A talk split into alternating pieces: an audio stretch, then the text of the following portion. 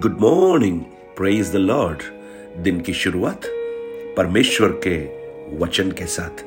मैं पास्टर राजकुमार एक बार फिर से आप सब प्रियजनों का दिल की गहराई से स्वागत करता हूँ।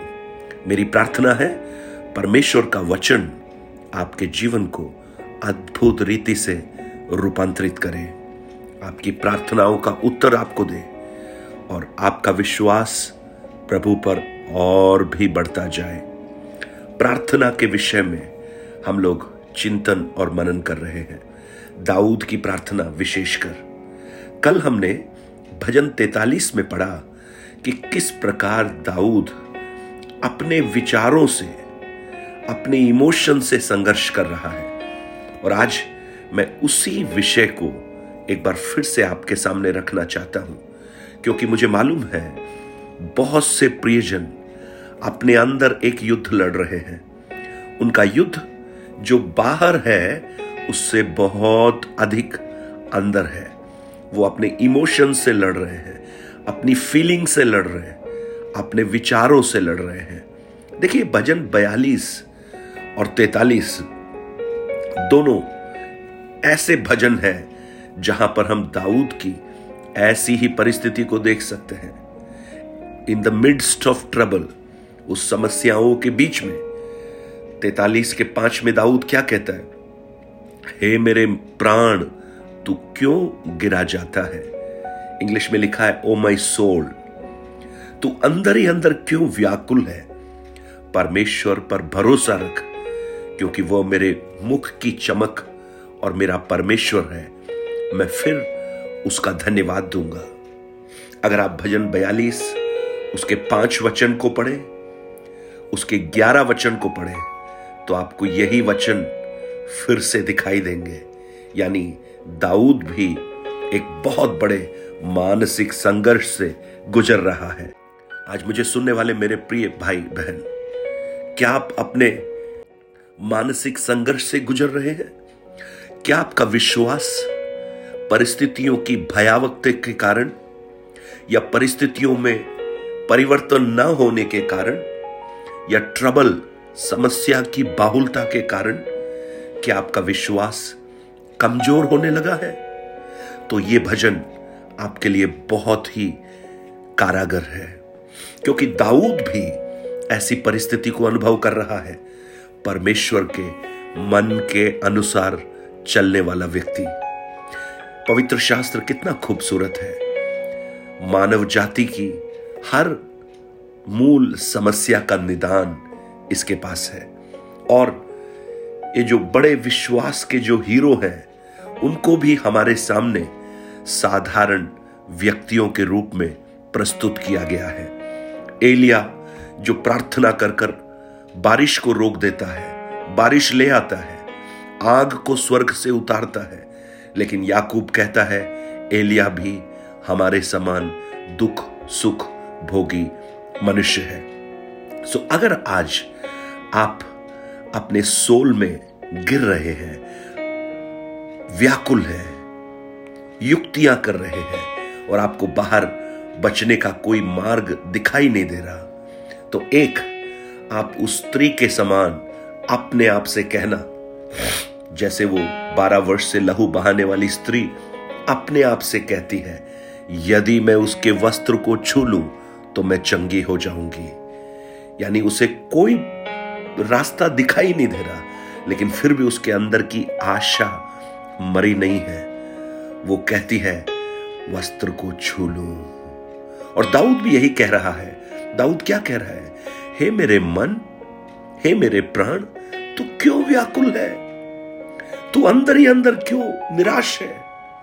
फिर कहता है, परमेश्वर पर भरोसा रख। वाह, यानी ऐसी परिस्थितियों में, जब हम घोर निराशा में होते हैं, जब हम ऐसी अवस्थाओं में होते हैं, जहाँ से निकलने का कोई रास्ता हमें नज़र नहीं आता, सो हमें ये जानने की आवश्यकता से बढ़कर कि क्यों ये समस्या है, उस पर मंथन करने की बजाय हमें चाहिए कि हम परमेश्वर को खोजना प्रारंभ करें, परमेश्वर को देखना प्रारंभ करें। अपनी संवेदनाओं को, अपने इमोशन के सामने घुटने न टेके, लेकिन परमेश्वर के सामने घुटने टेके। क्योंकि जब आप परमेश्वर के सामने घुटने टेकेंगे, वो आपके विचारों को बदलना प्रारंभ करेगा। कुछ ऐसे कार्यों को स्मरण कीजिए जो प्रभु ने आपके लिए किए हैं। हो सकता है आज जिस परिस्थितियों से आप गुजर रहे हैं, पहले भी ऐसी परिस्थिति आपके जीवन में आई हो और आपने प्रार्थना किया। प्रभु ने आपको उन परिस्थितियों से निकाला। तो आप विश्वास कर कर अपने मन को बोलिए, मेरा परमेश्वर, जो मुझे पहले बचाता है आज भी बचा सकता है। और मुझे सुनने वाले मेरे भाई बहन, ये विचार जब आपके जीवन में आएगा तो आप एक अद्भुत शांति को अपने जीवन में महसूस कर पाएँगे। अद्भुत शांति को। लॉर्ड लेकिन उसके लिए सबसे ज़रूरी है कि आप अपने मन को समझाना प्रारंभ करें। मन को बोलना प्रारंभ करें। लॉर्ड और वो तभी संभव है जब आपका हृदय परमेश्वर की ओर लगेगा, परमेश्वर पर आप भरोसा करेंगे और आप ये विश्वास करेंगे कि कोई भी परिस्थिति परमेश्वर के वश के बाहर नहीं है। बाइबल में हम बहुत से ऐसे लोगों को देखते हैं जो बहुत ही सामर्थी थे, लेकिन उनके जीवन में भी ऐसी परिस्थितियाँ आई कि वो निराश हो गए।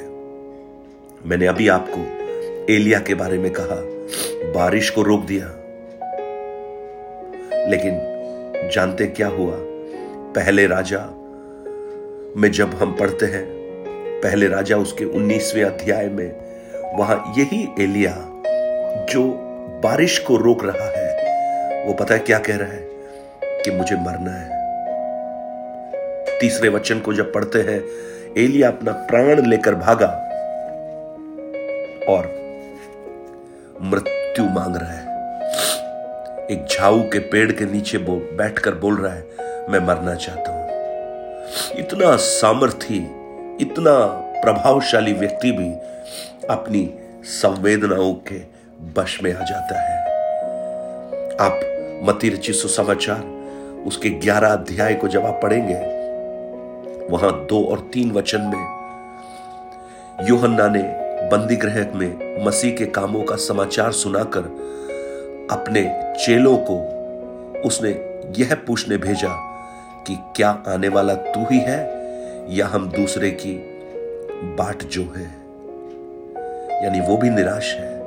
उसे भी अभी विश्वास नहीं है कि ये यही है। पूछ रहा है, क्या वही है या कोई और है? प्रियो परमेश्वर के वचन में बहुत से ऐसे लोग हैं जो निराश होकर अपने जीवन में गिर जाते हैं, लेकिन उनकी सफलता का राज क्या है? उन्होंने अपनी निराशा को अपने ऊपर हावी होने नहीं दिया। हाँ संवेदनाएँ परिस्थितियाँ ज़रूर उनके ऊपर हावी होने लगी थी, लेकिन उन्होंने परमेश्वर पर भरोसा रखा। आप पौलुस उसका एक बहुत ही अच्छा उदाहरण है। फिलिपियों की पुस्तक, चार अध्याय, जो खूबसूरत अध्याय है, उस जेल खाने के अंदर बैठकर पौलुस क्या कहता है? पौलुस कहता है, प्रभु में सदा आनंदित रहो। मैं फिर कहता हूँ, आनंदित रहो। यानी उसने अपने विचारों को कंट्रोल किया। उसने अपने इमोशन पर लगाम लगाया। आज मुझे सुनने वाले मेरे भाई बहन नकारात्मकता को सोचना बंद कीजिए और सकारात्मक प्रभु की ओर देखिए। वो पॉजिटिव है, शून्य और बेडोल को भी सुंदर बना सकता है। आपके जीवन को भी सुंदर बना सकता है। लेकिन आपको यह विश्वास करने की आवश्यकता है कि आपकी संवेदनाओं से, आपके इमोशन से बढ़कर प्रभु का कार्य है। और इसलिए दाऊद उस बयालीस और तैतालीस अध्याय में इस बात को प्रकट करता है। दाऊद कहता है, हे मेरे प्राण, तू क्यों गिरा जाता है? तू अंदर ही अंदर क्यों व्याकुल है? परमेश्वर पर भरोसा रख, क्योंकि वो मेरे मुख की चमक और मेरा परमेश्वर है। आज इस विचार को आप अपने मन को बोलना शुरू कीजिए। बोलिए, क्यों निराश है मेरे मन? क्यों व्याकुल है? प्रभु है ना, भरोसा रख उस प्रभु पर। दाऊद के समान भरोसा रखिए उस स्त्री के समान भरोसा रखिए। एल, एलिया की निराशाओं में भी उस परमेश्वर ने उसे भरोसा दिलाया। आज आपको भी प्रभु भरोसा दिलाए। आपकी परिस्थितियों से वो आपको छुड़ाए। प्रभु इन वचनों से आपको आशीर्वाद दे। स्वर्ग पिता, धन्यवाद हो। आज बहुत से प्रियजन जो अपने अंतर आत्मा से संघर्ष कर रहे हैं, अपने इमोशन से, डिप्रेशन से संघर्ष कर रहे हैं, उनके अंदर एक आशा की किरण आए प्रभु। वो विश्वास करें कि परमेश्वर पर भरोसा रखने से सब कुछ बदल जाता है, क्योंकि कोई भी परिस्थिति उसके नियंत्रण से बाहर नहीं है और कोई भी काम उसके लिए कठिन नहीं है। यीशु के नाम से आमेन। God bless you nine eight two nine zero three seven eight three seven पर आप अपने प्रार्थना निवेदन और गवाहियों को हमसे बांट सकते हैं। आप मेरे लिए भी प्रार्थना कीजिए। मुझे काफ़ी कोल्ड और फीवरिश है।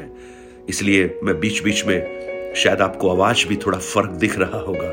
कृपया आप प्रार्थना करें कि कल तक ठीक होकर इन वचनों को और भी सुंदर तरीके से आपके सामने मैं रख सकूँ। God bless you have a blessed day